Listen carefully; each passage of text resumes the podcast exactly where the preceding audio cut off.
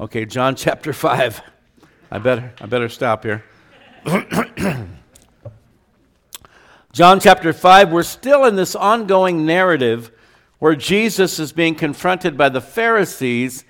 He heals the man at the pool of Bethesda. Um, and he tells him, Take up your bed and walk. And it's the Sabbath. And the Pharisees are all upset because they say Jesus broke the Sabbath law by telling this guy to pick up his bed and walk. They're not praising God for the fact that the man was healed. They're upset that Jesus, so called, and this man broke the rules. And so he's been presenting his testimony. The title of the message last week was The Testimony of Jesus, Part 1. This is the testimony of Jesus, Part 2. And he really goes out of his way here to give them a fairly lengthy, narrative to show them how that he is directly connected and interacting with Father God. And I'm sure it's not pleasing them one bit. We pick it up in the middle of this conversation, beginning in verse 31. If I bear witness of myself, says Jesus, my witness is not true. There is another who bears witness of me and I know that the witness which he witnesses of me is true. You have sent to John, and he has borne witness to the truth. Yet I do not receive testimony from man, but I say these things that you may be saved. He was the burning and shining lamp, and you were willing for a time to rejoice in his light. But I have a greater witness than John's, for the works which the Father has given me to finish, the very works that I do, bear witness of me that the Father has sent me. And the Father himself, who sent me, has testified of me. You have ne- neither heard his voice at any time nor seen his form. But you do not have his word abiding in you because he sent because whom he sent, him you do not believe. In other words, me, Jesus. You search the scriptures, for in them you think that you have eternal life. And these are they which testify of me. But you're not willing to come to me that you might have life. Let's pray. Father, we lift up this time in your word. Pray that you would guide us, direct us, speak to our hearts, give us insight and understanding into what Jesus is saying here, and help us to apply it to our own lives. We pray this in Jesus' name. Amen. So for, Jesus says, If I bear witness of myself, my witness is not true. Why does he say that? Anyone can promote their own actions and bear witness of what great things they have done. We call that a blowhard, right? And Jesus was no blowhard. A proper witness is an objective, unbiased third party whose account is reliable and true. Getting hard to find in this day and age. But he says there's another who bears witness of me, and I know that the witness which he witnesses of me is true. Of course, the witness Jesus speaks of here is the ultimate witness, the greatest witness, the unimpeachable witness. He's talking about his Father, his heavenly Father, Father God. Another witness, who, another who bears witness of me, and I know that the witness which he witnesses of me is true. He says in verse 33, You've sent to John, John the Baptist, not John the apostle or the disciple, but John the Baptist. You've sent to John, and he's borne witness to the truth. So we saw back in chapter 3 um, that the Pharisees are questioning John the Baptist about Jesus. They're trying to stir up enmity between them, if you remember. Wow, Jesus has more disciples than you now, John. Are you going to put up with that? But they're asking him. They're talking to him, and here's part of what John says to them. John 3:36, "He who believes in the Son has everlasting life, and he who does not believe the Son shall not see life, but the wrath of God abides on him. Wow. John lays it right out there. That's John the Baptist's testimony. There's more to the testimony, but that's the, the heart of it. That John the Baptist testified before the Pharisees that Jesus, the Son, the Son of God, has everlasting life. If you don't believe in the Son, you will not see life, but the wrath of God abides on him. And as we've talked about so many times here, when John says he who does not believe the Son shall not see life. He's speaking to men who are technically alive, right? They have biological, intellectual function. But over and over again, when we see the word life here in the New Testament, it's talking about spiritual life, eternal life, because that's what God is all about. God didn't create man to die. God created man to live forever, to have an everlasting love relationship with Him as our Heavenly Father. Man is the one who brought the curse upon the human race through Adam and Eve. And so God's whole focus on life has to do with eternity. We need to get that through our thick skulls. Verse 34. Yet, says Jesus, I do not receive testimony from man, even though John gave a really great testimony about me. I do not receive testimony from man. At the end of the day, what any man thinks, or woman for that matter, obviously, when we say man, we're talking about humanity, the human race, mankind. Sorry for the gender dysphoria. At the end of the day, what any man thinks or says regarding Jesus, listen to this. What any man thinks or says about Jesus is irrelevant. Jesus is the great I am. And he needs no endorsement from anyone but the Father. His existence, his reality, his personage has nothing to do with who believes in him and who does not. Do you believe in Jesus? Well, no, I don't. Guess what? He still exists. He's still alive. He's still the Son of God, whether you believe in him or not. Isn't it interesting how people put such great heavy weight and importance upon their opinion? Well, in my opinion, Jesus was fake, phony, never existed. Well, your opinion is worth this much. Okay?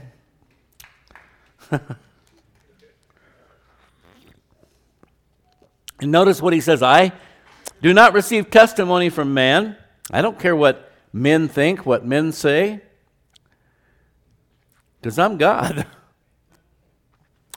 but I say these things, and listen, he's talking to the Pharisees here, a bunch of hard hearted, hard nosed, basically evil men. He, in other places in the Gospels, he calls them vipers, he calls them sons of the devil. And yet, what does he say here? I say these things that you may be saved. Jesus graciously goes out of his way to help us understand him and his message because he loves us. And even those evil men, he loved them in spite of their evil uh, hearts. Philippians 2 5 Let this mind be in you, which was also in Christ Jesus, who being in the form of God, did not consider it robbery to be equal with God, but made himself of no reputation, taking the form of a bondservant and coming in the likeness of men.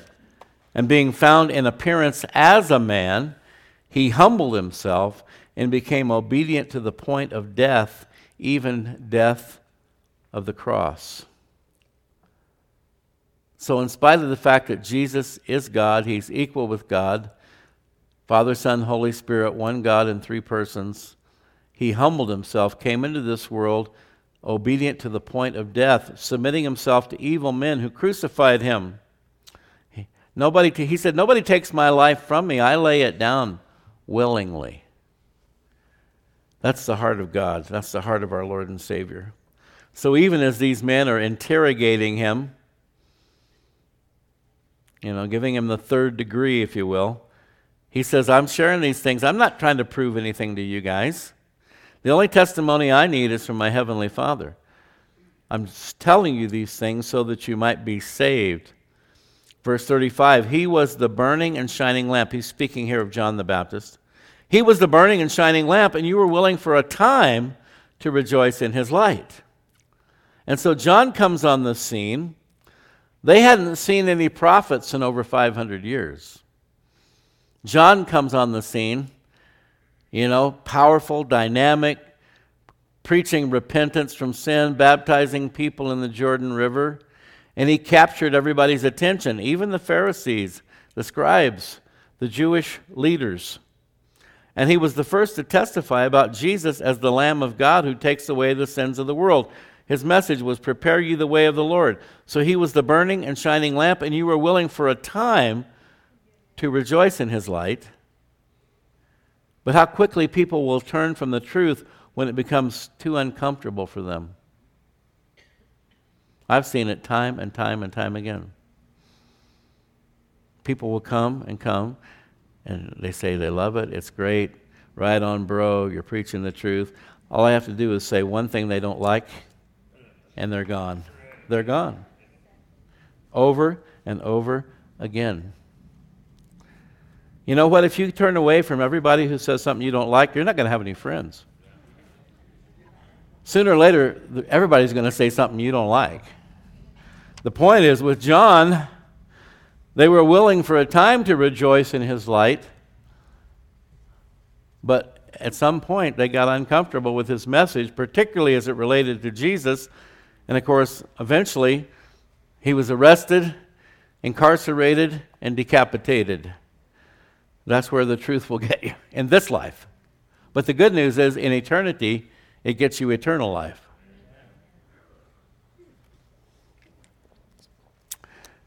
So he's identifying John as a burning and shining lamp. But he says in verse 36 I have a greater witness than John's.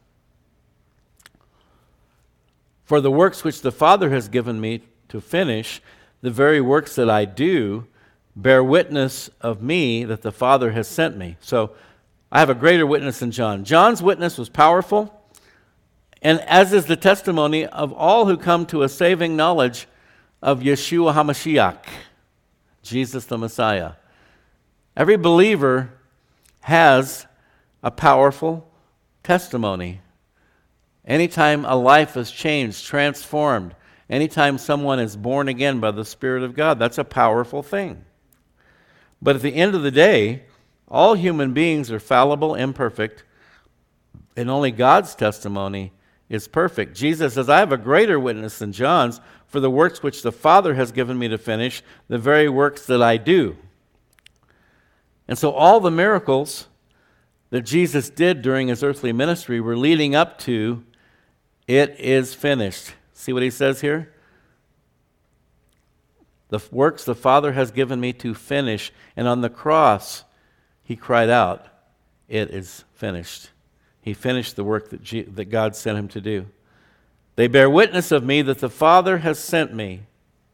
And so the miraculous power of God manifests through Jesus, his Son, bears witness that he truly has been sent by the Father to save the human race.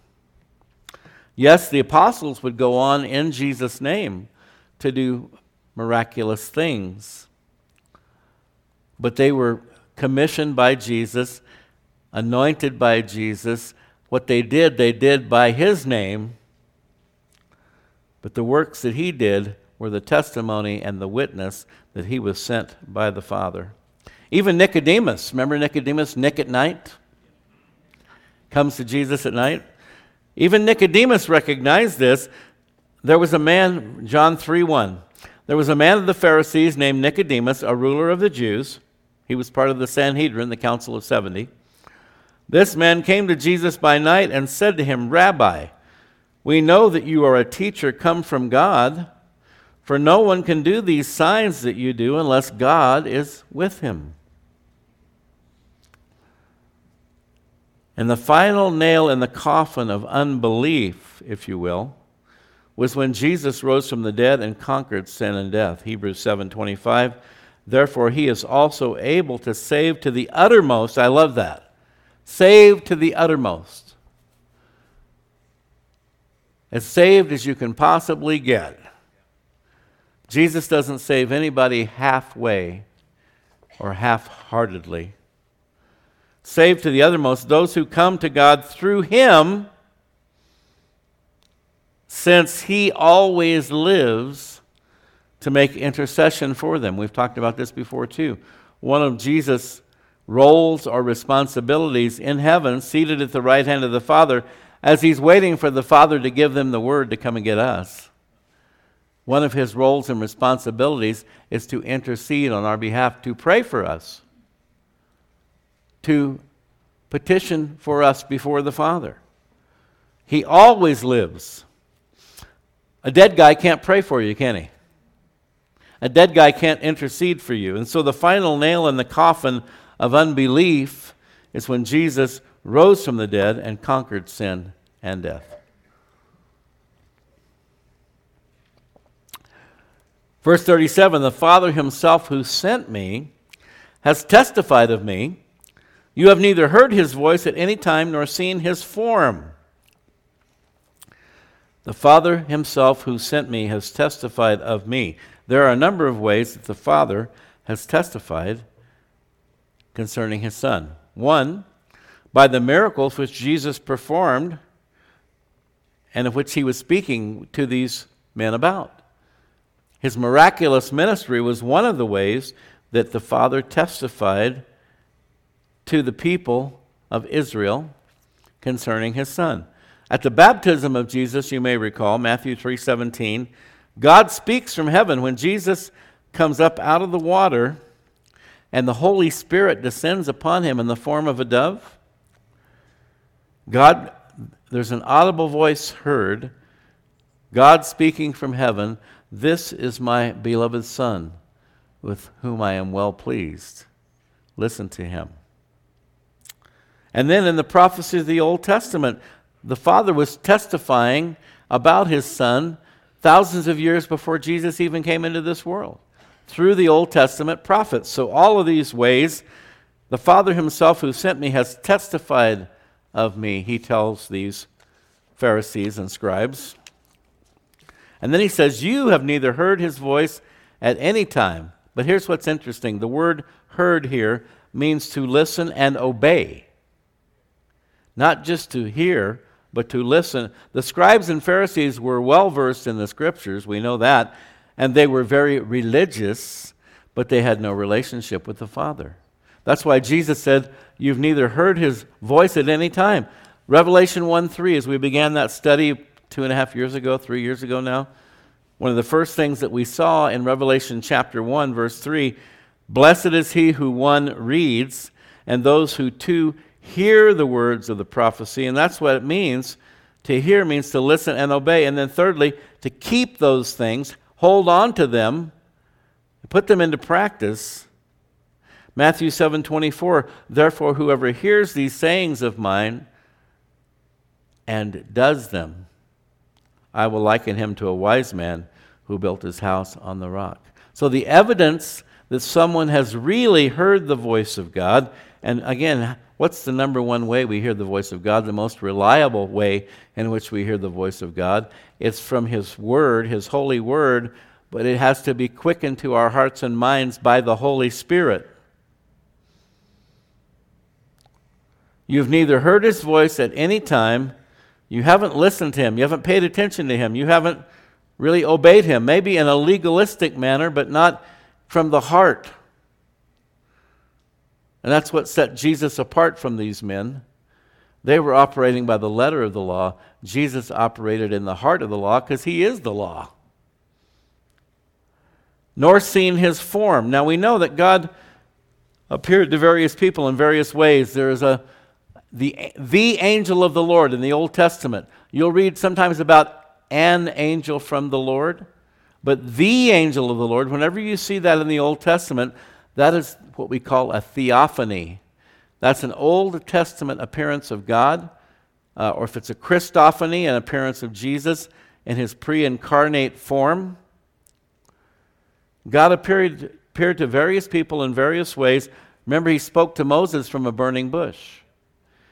Uh, there was the cloud by day and the fire by night that led the children of Israel in the wilderness.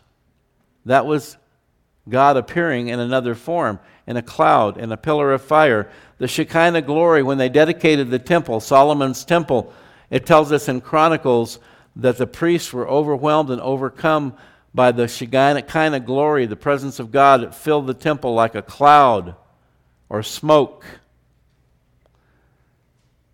We just mentioned the Holy Spirit descending upon Jesus in the form of a dove. We know that God appeared to Moses on Mount Sinai, Numbers 12 8. God says, I speak with him, Moses, face to face, even plainly, and not in dark sayings, and he sees the form of the Lord. Again, not a full manifestation, because the Bible says that nobody has seen God at any time, and he dwells in unapproachable light. And if you were to see him in his full form, you would be incinerated. But he sees the form of the Lord. Why then were you not afraid to speak against my servant Moses? So he's those people who were attacking Moses coming against them. God is defending him, and Moses had a very special relationship with God. So when Jesus tells these men that you have not seen his form, that was technically true, but also just like heard his voice means to actually listen and obey. You've neither heard his voice at any time, you've not listened to him, because if you were truly listening to him, you would have obeyed him. Well, here, the second part of this verse where it says, And you have neither nor seen his form, it means that they had not paid attention to or regarded the appearance of God. He had manifested himself, but they disregarded it. And in particular, they had disregarded his manifestations in confirming Jesus as the Messiah. This is a whole lot of stuff he's laying on them here. And I doubt that they're getting hardly any of it. Verse 38 But you do not have his word abiding in you, because whom he sent, him you do not believe. Again, notice what he's saying. You do not have his word abiding in you. Now, again, they knew the scriptures, but God's word was not alive in their hearts and minds. There's many people like that today. John 15, 5, I'm the vine, you're the branches, says Jesus. He who abides in me, who lives in me, and I in him bears much fruit, for without me you can do nothing. That's the one side of my two sided coin, spiritual coin that I carry in my pocket. One side is Philippians 4:13. I can do all things through Christ who strengthens me. On the other side of that coin is this verse Without me you can do nothing. If anyone does not abide in me, he is cast out as a branch and is withered, and they gather them throw them into the fire, and they are burned. If you abide in me, notice that, wow, that word comes up a lot, and my words abide in you, you will ask what you desire, and it shall be done for you. According to Noah Webster, 1828 dictionary, abide means to rest or dwell, to live to continue permanently or in the same state, to be firm and immovable, to remain, to continue.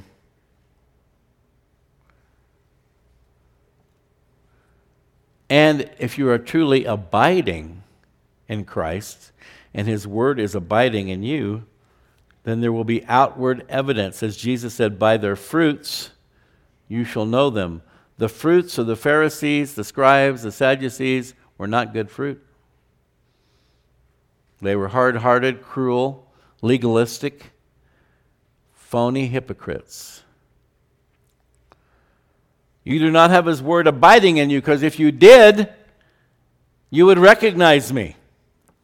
Because whom he sent, him you do not believe. If God's word is alive and active in someone, the natural, logical result is that he or she will believe in Jesus as God's Son, the Messiah, the Savior of the world.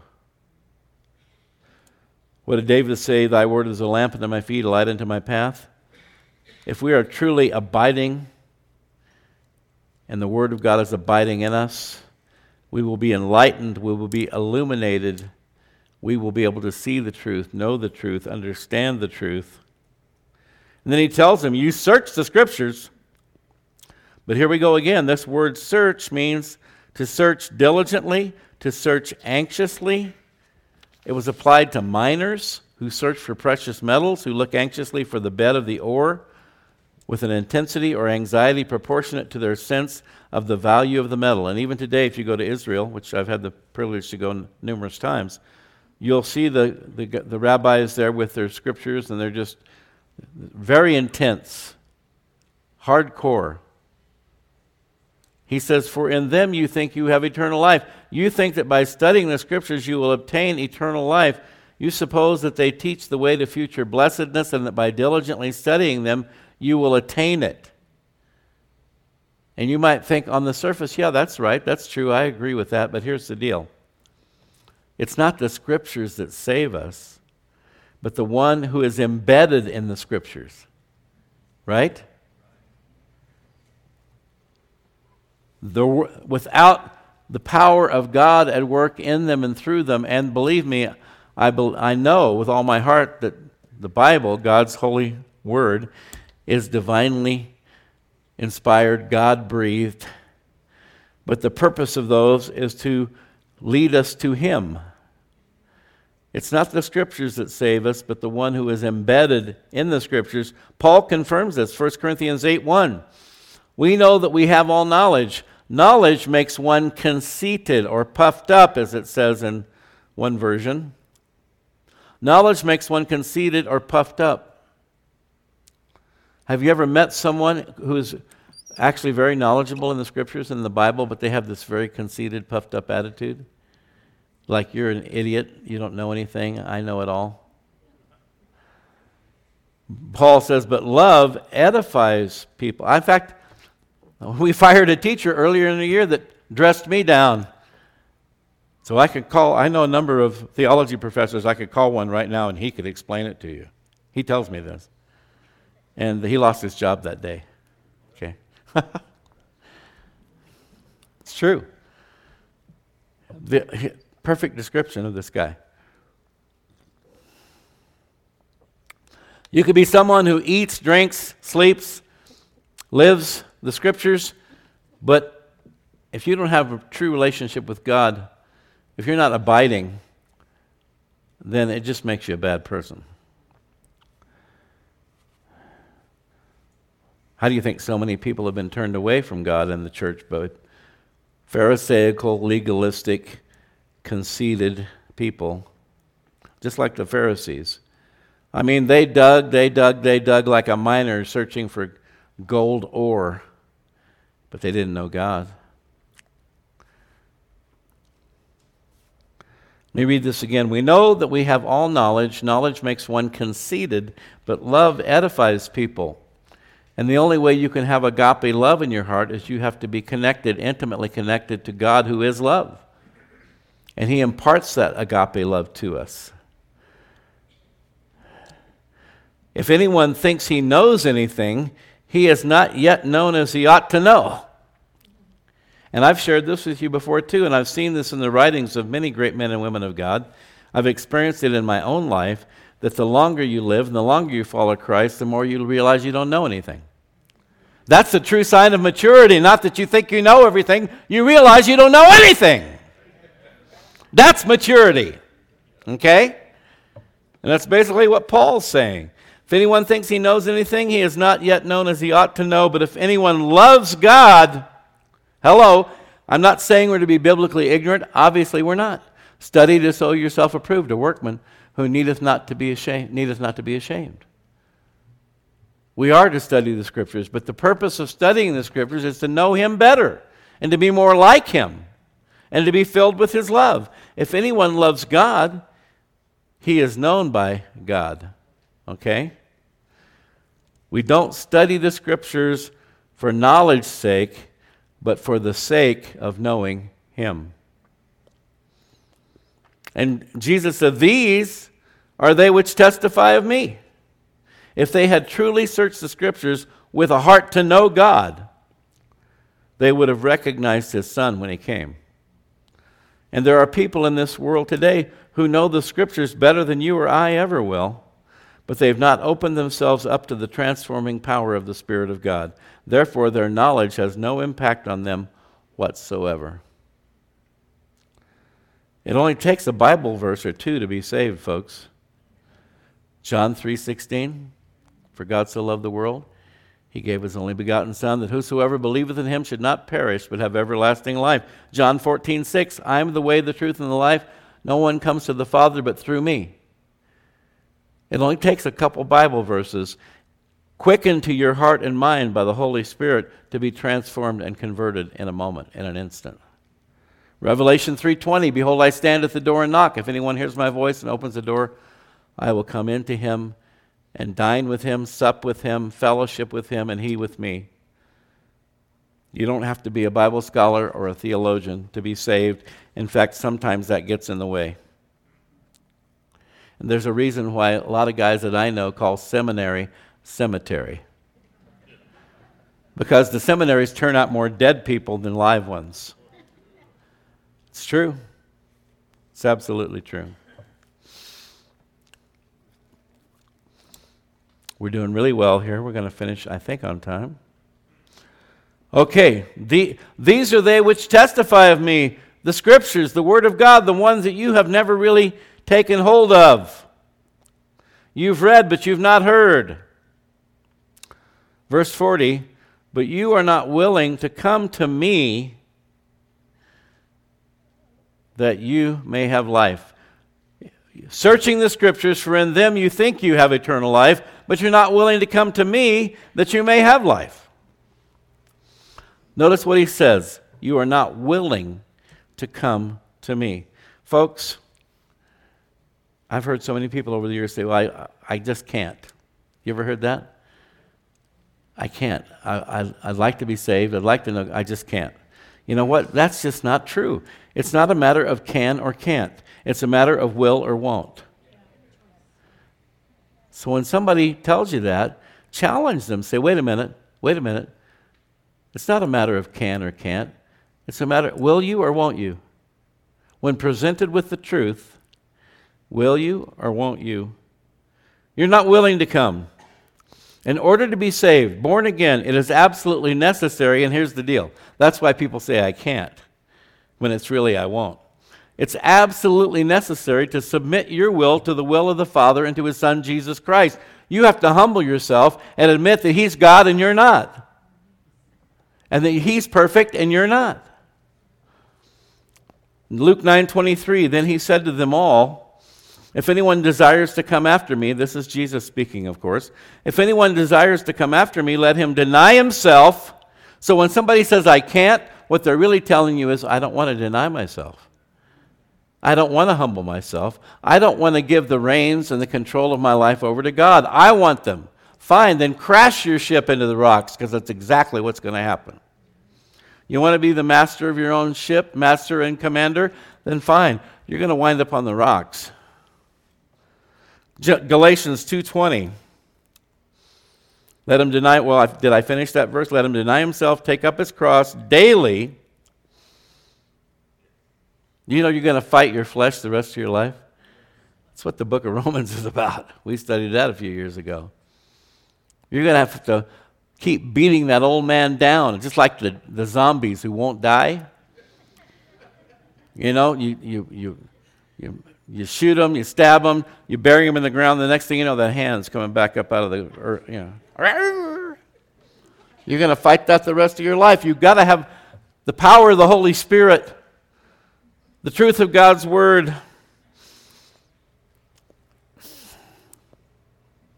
You got to take up your cross daily because the devil never takes a day off. Galatians 2:20 I've been crucified with Christ writes Paul. Obviously not literally yet. It is no longer I who live but Christ lives in me. And the life I now live in the flesh I live by faith in the Son of God who loved me and gave himself for me. Even the great apostle Paul said this, folks. I've been crucified with Christ. It is no longer I who live, Christ lives in me. Elsewhere, he says, I beat my body into submission. What's all this telling us? Being a follower of Christ is not the easy way, it's the right way. It's not the easy way. God never said it would be. But are you willing to pay the price to be a child of God, to live forever in His glorious kingdom? It's well worth it. You are not willing to come to me that you may have life. Again, the only way to possess eternal life, which everybody deep down inside wants, Nobody wants to die. The only way to possess eternal life is to come to Jesus. And he says, You're not willing to come to me. John 1:12, as many as received him, to them he gave the, gave the right to become children of God, to those who believe in his name. Anybody who thinks that you're born into this world a child of God, that's totally inaccurate. Now, you're created in his image. God so loved the world, but you're born into this world in sin. You are not a child of God until you receive Jesus and he imparts to you the right. You're not born. Boy, this is a tough message in this day of entitlement where everybody thinks they're entitled to everything, whether you've done anything or not. It's this crazy dichotomy. On the one hand, people think you have to earn your way into heaven by being a good, good person. And on the other side, especially with the younger generation, you know, I'm here, so give me everything. And if God's real, then I deserve to be saved. No, you don't. All have sinned and come short of the glory of God. We're all born in sin. There's none righteous, no, not one. And if you want to be given the right, we have a Bill of Rights in this country, don't we? They're now being systematically torn away from us. But God's Bill of Rights is never torn away, it's eternal. But the right comes from Him, it doesn't come from you. You're not born with a right to be a child of God. The most religious people of Jesus' day, He told them, You're sons of the devil. The only way you can become a child of God is by receiving Jesus. That means you receive Him for everything that He is, everything that He says He is, everything that He has done, that He's doing, and He will do. If you receive Him, He gives you the right to become a child of God to those who believe in his name, Yeshua HaMashiach, God with us, the anointed one, the Messiah, the Savior of the world.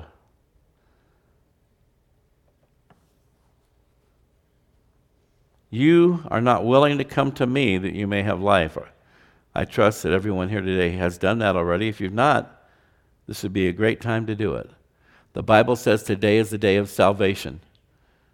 You don't know what's going to happen five minutes from now, next, next week, next month, next year. Today's the day of salvation. This is the time to come to Jesus. Acts 4:12, Peter tells us, there is nor is there salvation in any other, for there is no other name under heaven given among men by which we must be saved. That's our message. That's the truth. Let's stand.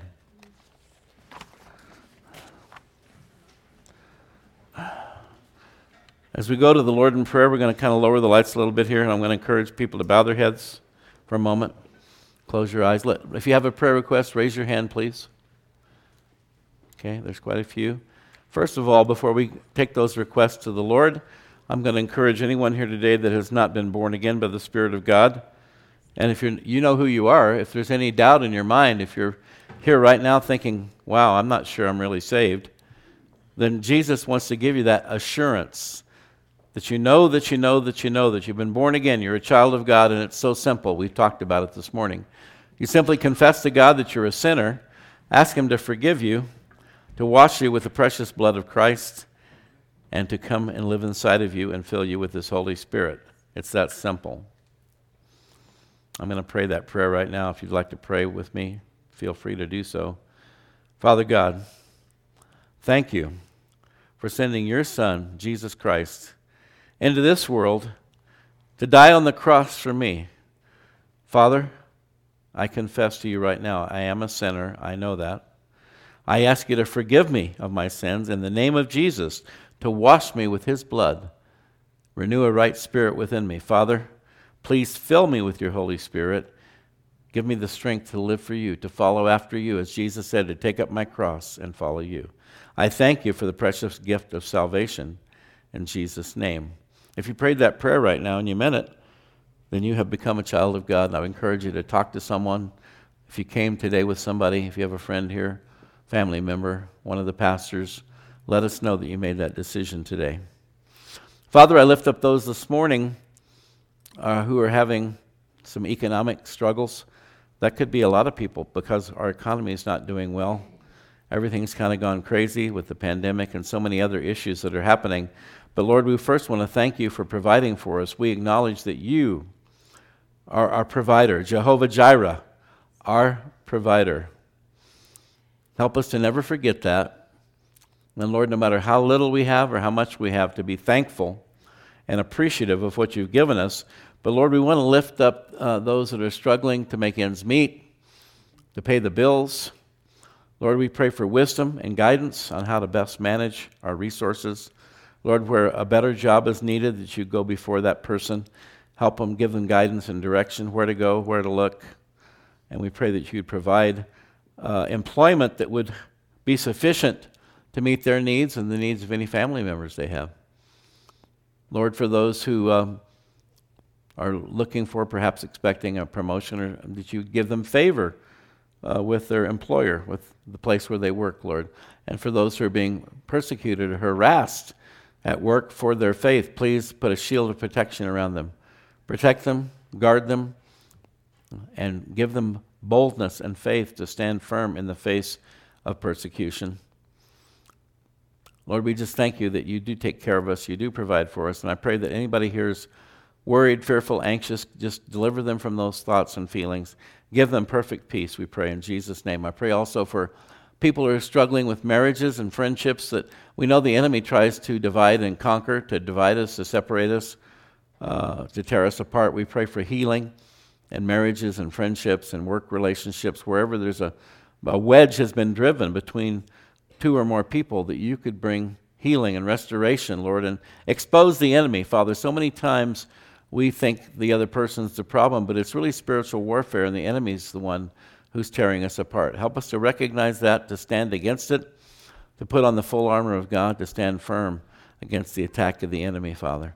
Pray, Lord, for those with emotional, mental issues, Lord, anxiety, depression, fear, worry, doubt, unbelief, jealousy, bitterness. Lord, some of these things are external and some of them are internal. We ask you to forgive us for harboring any wrong attitudes that we may have. Help us to correct our attitude. Help us to have the mind of Christ. But Lord, where these uh, these issues come from an outside source, we ask you to guard our hearts and minds against those things, against anxiety, against depression. Lord, deliver your people. That's not what you intended for us. You promised if we bring everything to you in prayer that you would guard our hearts and minds with your peace that passes all understanding. We pray that you would do that even now. For anyone here, Lord, who's struggling with these things, we pray for deliverance, for release right now, Lord, in Jesus' name, that that depression and anxiety would be gone in the name of Jesus. Finally, we pray for physical health. Lord, that can really hinder us in our ability to provide for ourselves, our families, and also to serve you. We pray for healing from uh, damaged uh, tendons, ligaments, broken bones, Lord, muscles, torn muscles.